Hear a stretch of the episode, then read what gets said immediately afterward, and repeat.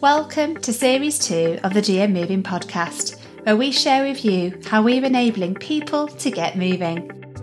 I'm Eve, Strategic Director at Greater Sport, leading, supporting, and connecting GM Moving, Greater Manchester's movement for movement. Supported by investment from Sport England, Greater Manchester partners have been taking a whole system, place based approach to embed physical activity into everything for happier, healthier, more connected communities and active lives for all. In each episode, we share stories of what this looks like in action in each of the 10 boroughs of Greater Manchester. I'm back today in Manchester Central Library speaking to Claire Marshall from Oldham, and I'm rejoined by Richard, one of my colleagues at Greater Sport, who provides exec leadership for the local pilot network on place based work. Oldham is estimated to be home to over 200,000 people. The latest active lives data published by Sport England suggests over 66% of the adult population Oldham are now moving for at least 30 minutes a week. The latest data for children and young people, however, suggests that up to 40% of children and young people are not achieving the recommended 30 minutes of physical activity a day. Activity rates in Oldham were badly hit by the COVID pandemic with a prolonged local lockdown. Rates of inactivity rose particularly sharply amongst Black, South Asian, and other minority ethnic groups. The latest data, however, suggests good signs of recovery. So, let's join Claire and Richard for this episode's conversation to hear how local leads are working in partnership with local people and developing a culture of listening and feedback. So we're going to get stuck in.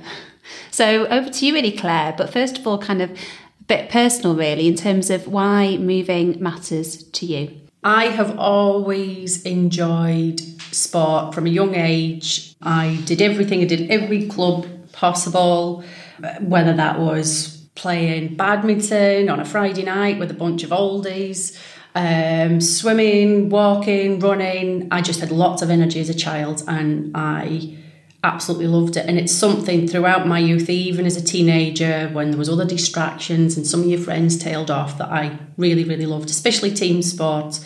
There's something for everybody. For me it was always about something you could do with other people. I got a lot of social interaction through physical activity. So that was my enjoyment.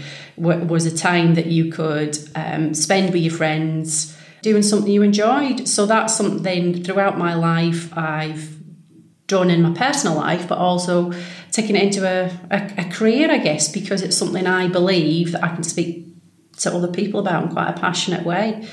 So that that's that's kind of my story, and as I've, I've got older, it's kind of evolved. The things that I'm involved in have sort of changed.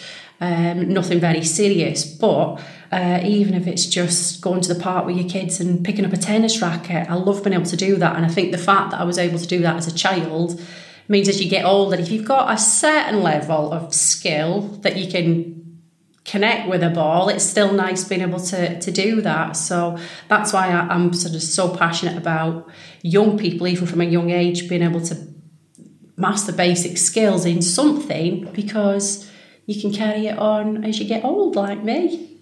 However, that looks. and you've got your own kids, haven't you? How yes. old are they? So I've got a 14 year old an 11 year old. Oh, no, he's 12 today. It's his birthday today. Oh, and a seven year old. So we've got lots of footballers. They all like football in our house. And I, I, suppose football was one of the things I had two brothers and a dad, and we're all massive Liverpool fans. So I was sort of brought up with that and probably got more into it as I've got older because of because of my boys.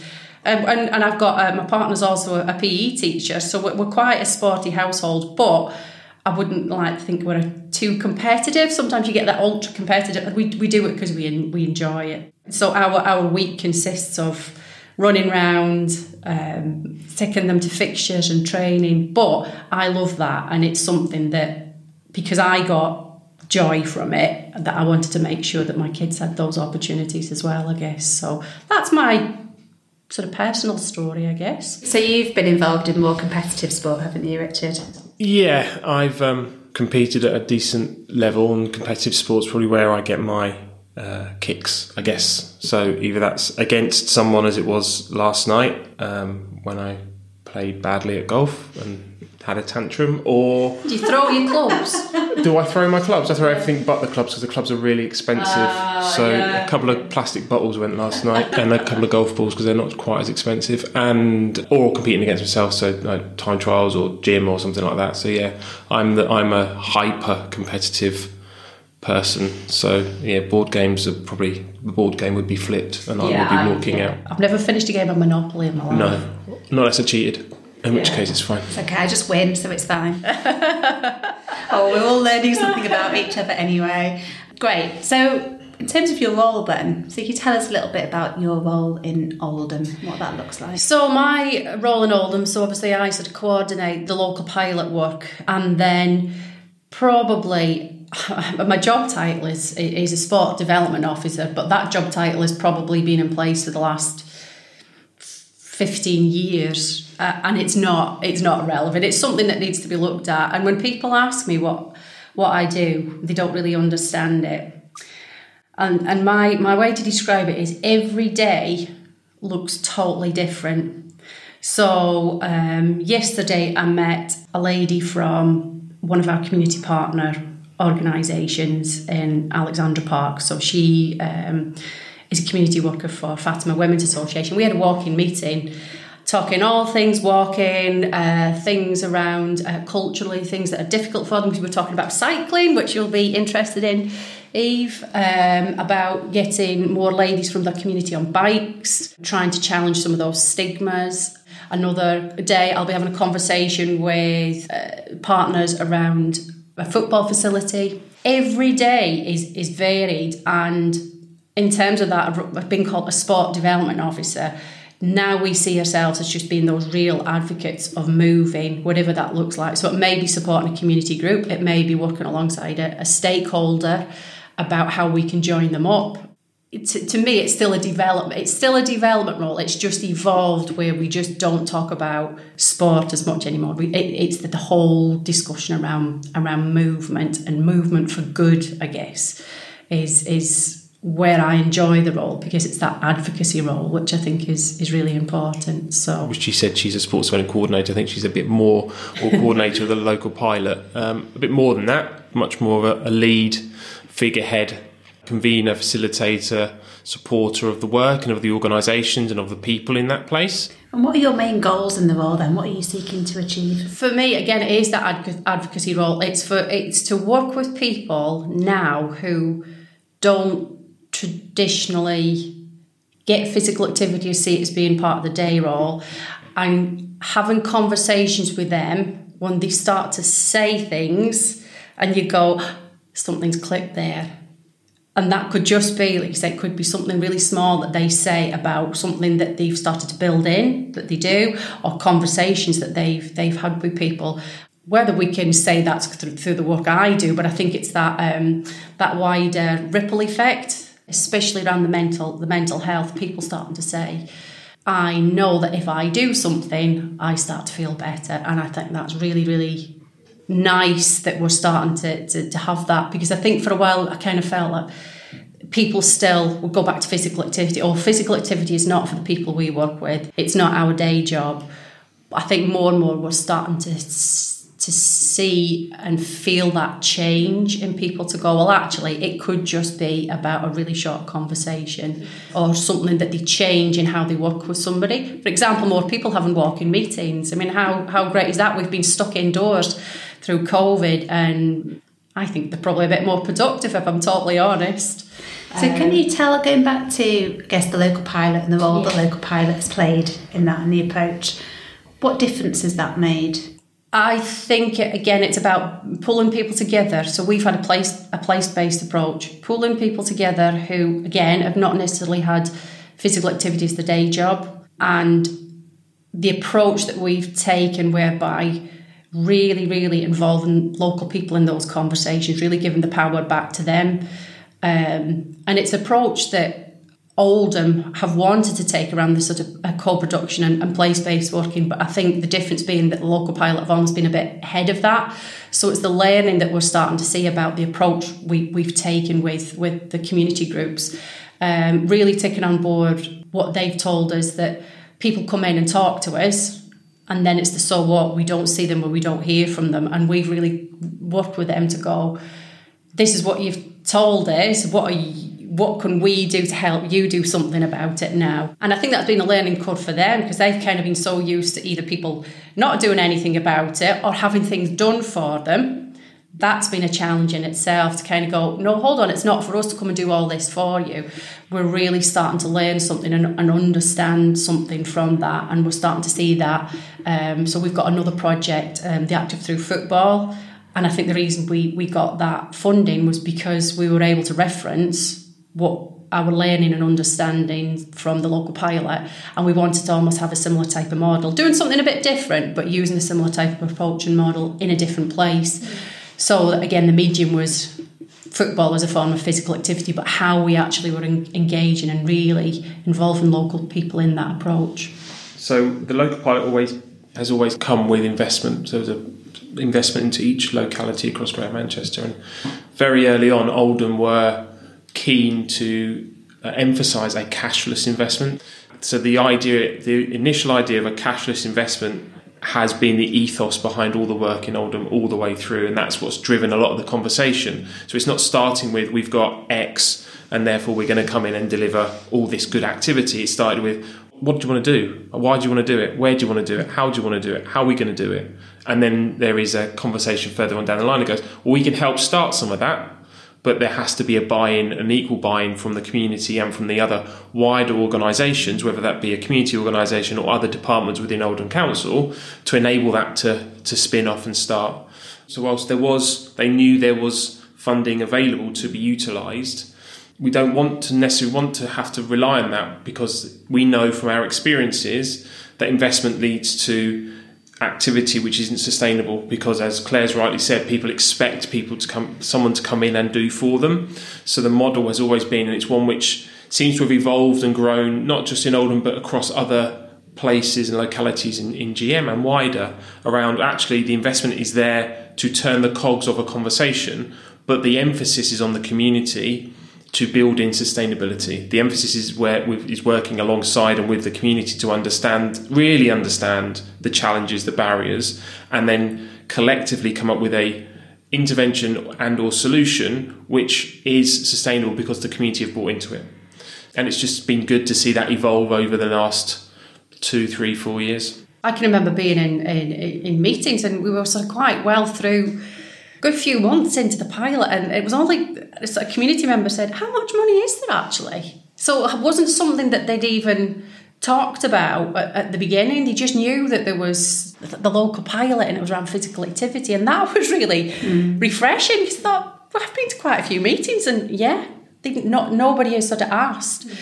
And then the challenge is when they find out how much money, they uh, immediately they, they go almost back to oh facilities and hold on a second this is not not you can build a facility but if you've not got the change in mindsets and behaviours people are not necessarily going to go to that those were sort of difficult conversations um, I think you'll probably remember some of those Richard yeah. which we've managed to I, th- I think o- overcome with with the community and that challenge challenge will always be there because people will always want more in their place that difference between starting what really matters yes. or starting with this is what the yeah. money is and the pot of money is that often gets in yeah. the way and you then see don't you people going on a mission to spend the money yeah happens yeah. so often as opposed to going on a mission to try and achieve the things that really matter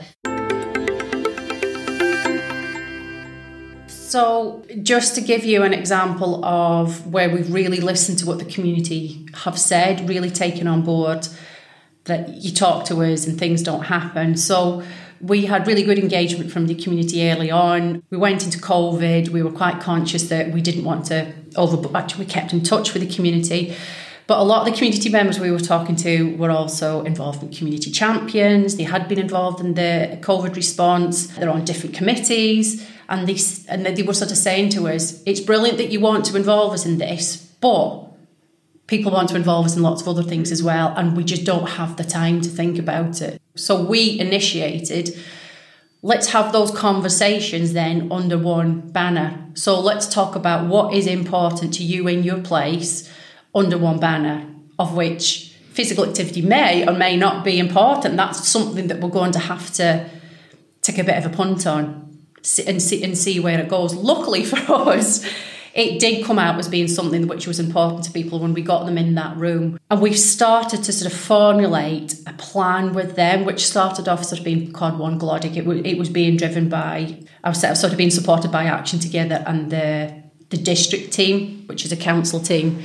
And that, that is now evolved where the community have said, we want to have ownership of that plan ourselves and we want to lead on it. And them actually saying, we will become an organisation ourselves, of an umbrella organisation, where we're not competing against each other, which is something that, again, was always a challenge in that community. And we decide who would be best placed to tackle that particular issue or to take on a particular project, but we'll do it under, under one banner.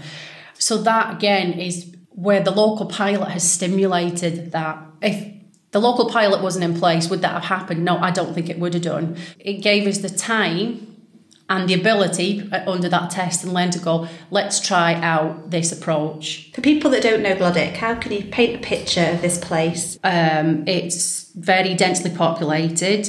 Uh, on the edge of it, there is a beautiful green space um, called Alexandra Park. There is access to sort of bridleways and cycleways, um, but there's a lot of terraced housing predominantly people from South Asian background, looking at it from a deficit, which is what's happened within that community. Uh, some of the poorest health stats, some of the highest poverty rates, low education, so on, so on, so on. You could paint quite a bad picture, and I think Oldham does get sort of a bad bad press. Sort of that that central Oldham, you know, everything's doom and gloom. However, from a strength based approach, thinking about that place. There are so many people in that place who want to show Glodwick in a different way that are really, really passionate about making a change for other people that live there, for their children. So people that work and live in that that place, people who are trusted, who know the community really, really well. And when they talk about it, talk about it in a really passionate way and they want their children and young people to have a different outlook on life. They want things to be better. There's a lot of people who are have got real real skill sets in that community, and I think it should be a community that should be celebrated for what what they have achieved. Rather than people looking at it in a, neg- a negative mindset, which is why when we started out in this journey, we had two places. We had Glodwick and Failsworth, and Glodwick just it just sort of morphed that we had more focus on Glodwick because there was so much energy to want to change that place that we've kind of kind of gone with that energy, I guess.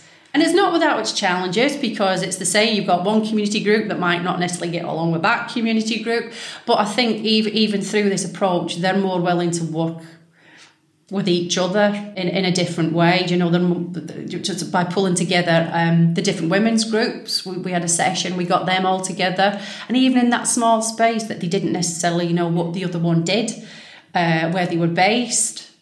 And that, that was quite nice because they were able, and you know, able to think about how they could join up and support each other. And actually, a lot of the things that they're talking about are similar issues. It's just that they've they've been linked to one one community group or one mosque over over another one. So so so that's been a really really positive experience that I think through the pilot we've helped sort of bring about. And any particular moments then of joy? I think for me, it's just little nuggets of conversations that people in that community that you know start to to tell you. So I remember last year and I had a conversation with somebody from one of the community groups, and it was during Ramadan. And she said, Do you know, Claire, do you know um, what some of the girls are doing before they break fast? You'll love this. She says, They go and knock on each other's doors and they say, Come on, we're going for a walk before the break, fa- break we break a fast. And she was amazed at that. And I went, Wow, that is that is fantastic. I absolutely love that because so often we hear, you know, everything just stops during Ramadan.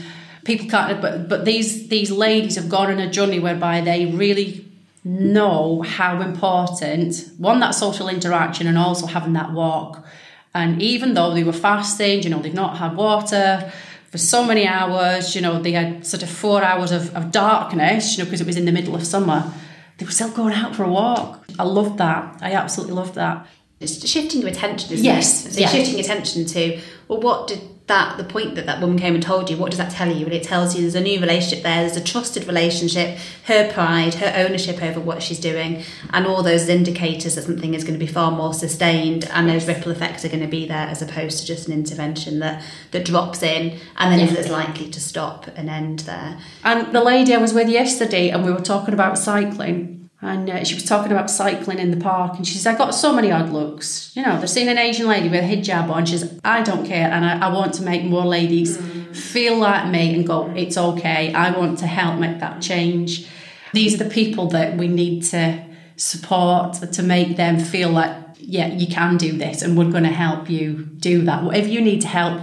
Take other people on that journey. So, They're the Yeah. real change makers, Absolutely. So there's a, Yeah. so there's a, a few things there. There's um, starting off with what matters to you. Yeah. You convening and connecting people within that place, um, and identifying and spotting. It sounds like some of those key, key kind of catalysts within the community who are going to get others and motivate them and get them moving. The one thing probably which wasn't mentioned was the Community Investment Fund, which the partnership with Action Together has been really, really strong.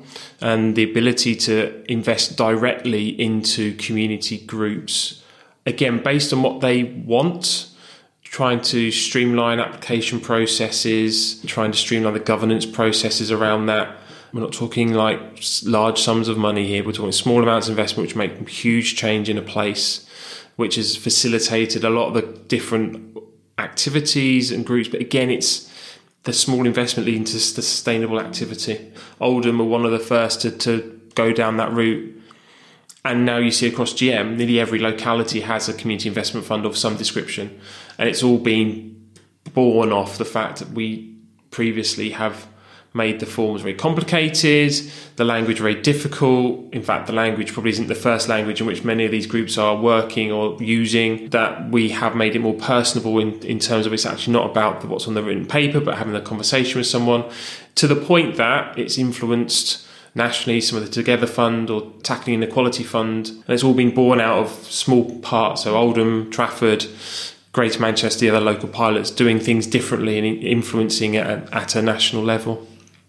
Yeah, we don't even call it a grant a, a grant fund now. It's an ideas an ideas forum. So we will work with that community group or whoever to help support them to put that idea together. And again, that's through listening to people saying either we don't have the time or they would send us something in and we would have to go well against our existing criteria and our scoring that wouldn't get through. But we know that they've got a good idea and we know that there's the will to deliver on it.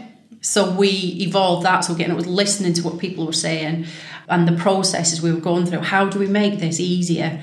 So we had the idea of a sponsor. So there will be a named sponsor on that, the person that's worked with that group or community to help them develop that idea, giving them some advice along the way. If we feel that there may be other funding that might be able to be tapped into for that. I had one the other day. It was a youth group, and they they they, they put in for a, a PS5, and I was. Mm, let's just say they're not conducive to physical activity. So I've had to provide some challenge on that to go. That's fine if, if a youth group really wants that. Oh, PlayStation, PlayStation, 5. PlayStation right, okay, 5. I'm with you now. yeah. They look to a different pot of money, but that that's fine. We can work with them to ex- explain why. But that's probably the only time I've I've, I've had to do it. Um, I'm quite pleased at how we have evolved um, to make it easier. So you're changing processes, changing the way investment flows, Yeah. changing communication. All sounds great.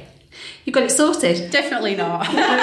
So go on then. What are some of the outstanding kind of key challenges? I suppose a challenge that I have felt in more recent times is that we're doing this really, really great work, but then it's been kind of the so what. So where do we go and who do we tell about this this really great work?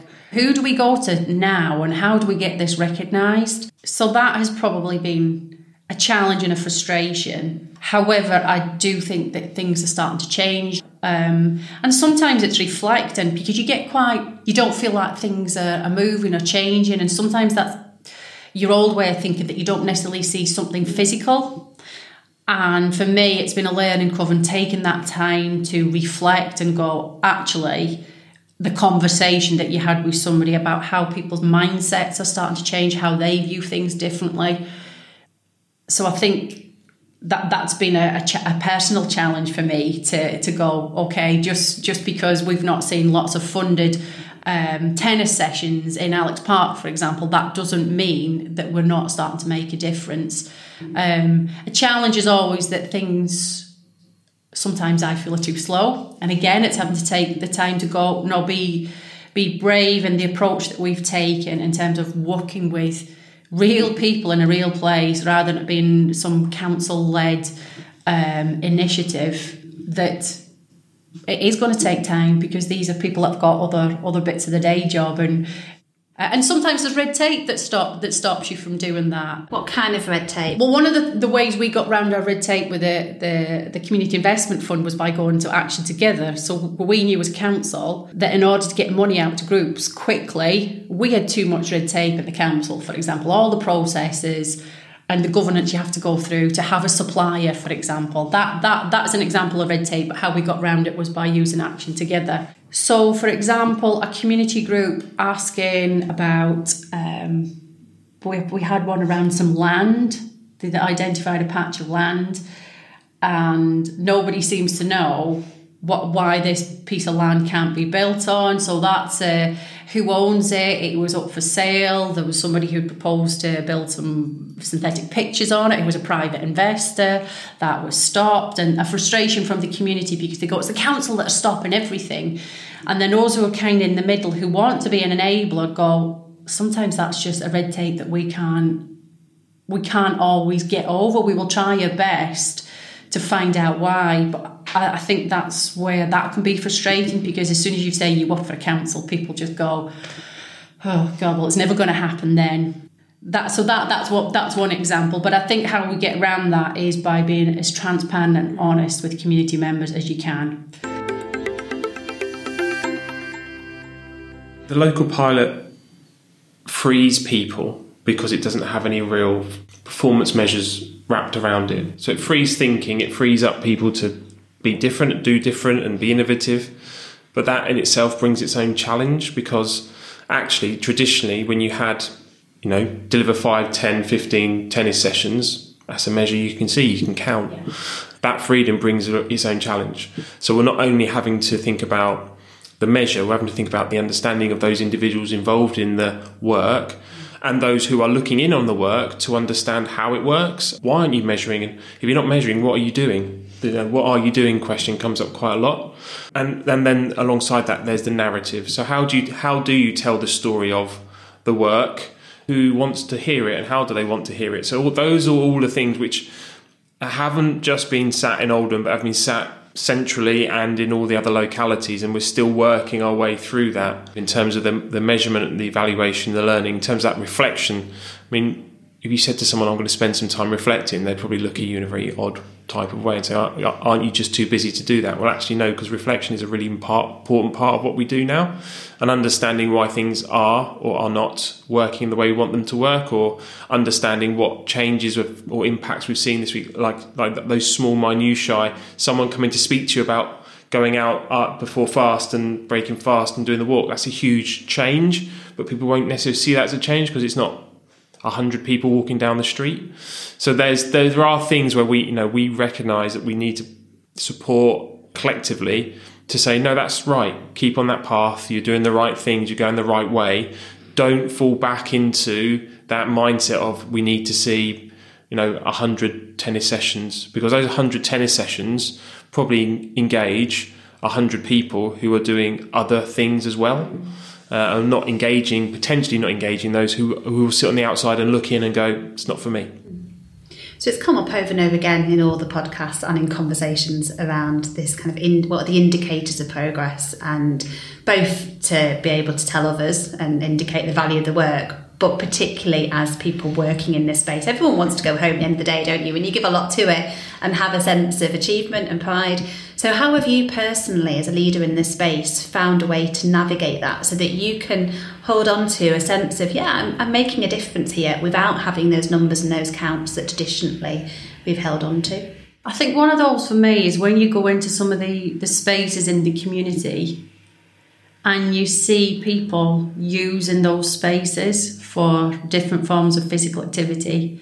So, whether that be families, playing, whether it be people walking, whether it being seen a tennis court being used, that change in mindset around this is okay to do this. This is something that people are building into their lives. I think that for me is a real thing. That's how I would, you know, if you if you sort of determine what success could could look like. So whether that's in a workspace or people being more active and sort of senior leaders advocating that it's okay to have, like you say, walking meetings or wearing your trainers. I mean, those are those are those are massive things, aren't they? But it's not just about that people advocating; it's people telling you about it, feeling proud about making those changes. I think that for me is a real a real indicator of change, particularly in those communities that we're working in, where we know there are barriers, we know there are challenges.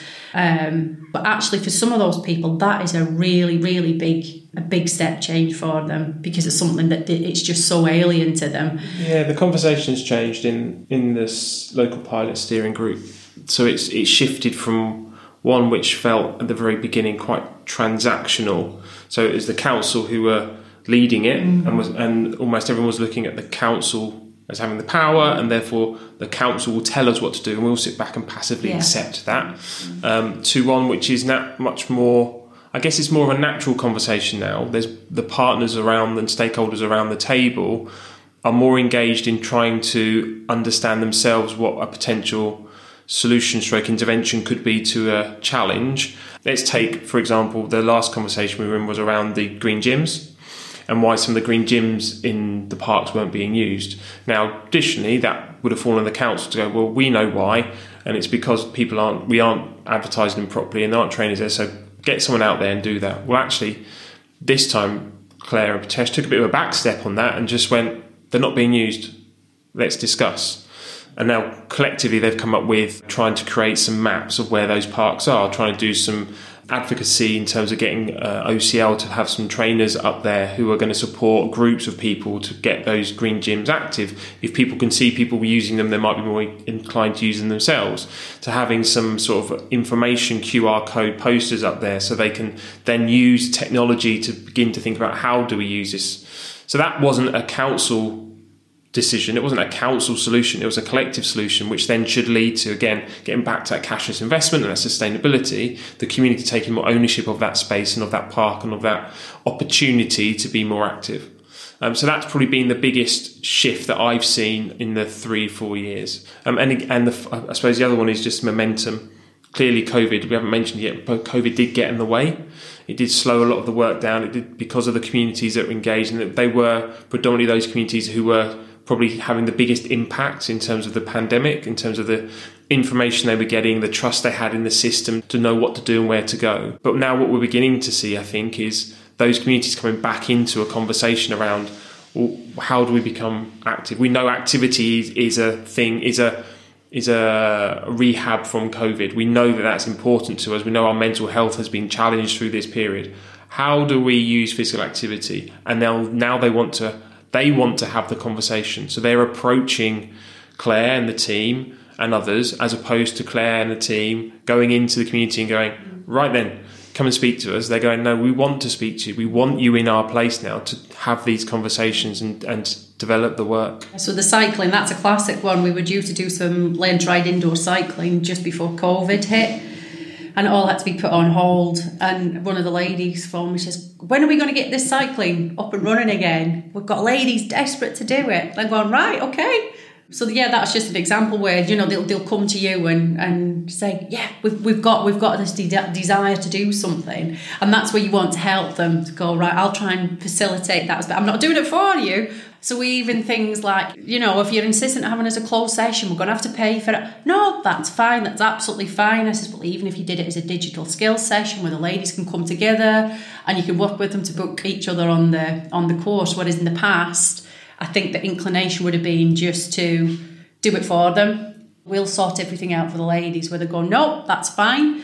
So that in itself was quite nice because I think that's a shift where, again, they're used to either doing everything for their their users or their clients or their members. It's a very quite it's quite a big shift really Yeah, in where yeah. power is and where people perceive they have power because we often give it up by thinking we don't have any and Yeah. you know it all sits with somebody else and again often that's a whole load of mis- misconceptions in that that somehow the council own all the property or Yeah, all the yeah, land and, yeah. and hold all the money and obviously that's not true it's it's distributed there's a whole load of other partners and leaders and complexities and all of that um, but supporting people it sounds like to really have a sense of their power and ownership um, and helping that to then facilitate change in the things that they really care about Yeah. fantastic so what are the key things that you'd really like to see change? That across the board, so whether that is somebody talking to a family member, talking to somebody within a service, so um, a job support service, somebody going to a GP, that everybody feels comfortable to talk about physical activity and moving more, and that people know enough about our system that that person goes away from whether that's a GP or a job club or whatever to, to know that it's okay to do something and where they could do it. I think that's a really, really key thing is that we don't want it to be somebody else's business. So we don't want somebody to go, oh, it's something to do with physical activity. I'll send you through to, to Claire. We want it to be everybody else's business to go. It's just important that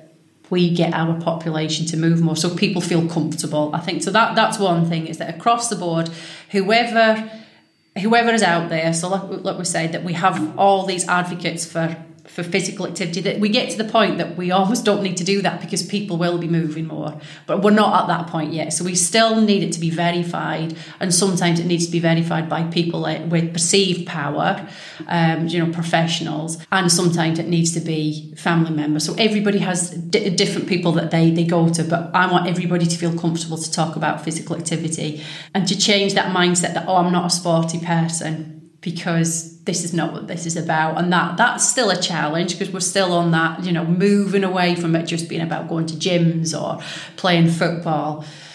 And like I say for physical activity to be, to be normalized to make it much easier in these spaces for people to be able to do that as well I think that's that's a massive a massive thing and a lot of that that's structural. But if we were having the conversation with people about moving more and at the same time those spaces feel more welcoming hopefully they'll kind of go go hand in hand together I think there is a huge energy around Oldham at the moment, uh, at the from a senior leadership within the council, communities, through the community organisations, through the individuals. I think there's a real energy and drive and desire to be different and do different and think different. As Claire said earlier, that traditionally Oldham, in terms of their active lives data, hasn't necessarily been at the highest level. And again, it's been compounded by COVID. But I believe, and what I'm hearing, what I'm seeing, what I'm feeling from that locality, that will change quite quickly. I think there's a real system approach to the challenge, not the challenge of physical activity, but the challenge of health and well-being. And I think Claire and the and the team have a real opportunity to embed and work physical activity into those conversations more and more and more. It's not necessarily the team going to have the conversations, but the conversations coming to the team. I think Oldham's a hotbed of innovation at the moment and, and thinking and approach, and I just would love to see that continue. I think there's enough information, there's enough good stories, there's enough learning to be able to share that in a broader context. And also taking some of the learning that we've seen in, in Glodwick and in Failsworth and being able to show that and use that in other parts of Oldham, both in terms of locality, but also parts of the Oldham system. So I'm thinking there about health, um, you know, in particularly with you know, GPs, etc., social prescribing, um, and taking that sort of learning of how to engage, ways to co-produce, ways to co-design, how to um, capture learning and reflect but, but applying that in different spaces now and seeing you know what that means, what that leads to, and where that where that takes the work. Great. So it's going to be everyone's business. Yeah, it wants to be everybody's business. Yep. Everyone's got a role to play, and all those spaces feel welcoming and yes. inclusive for everybody to get yep. stuck in.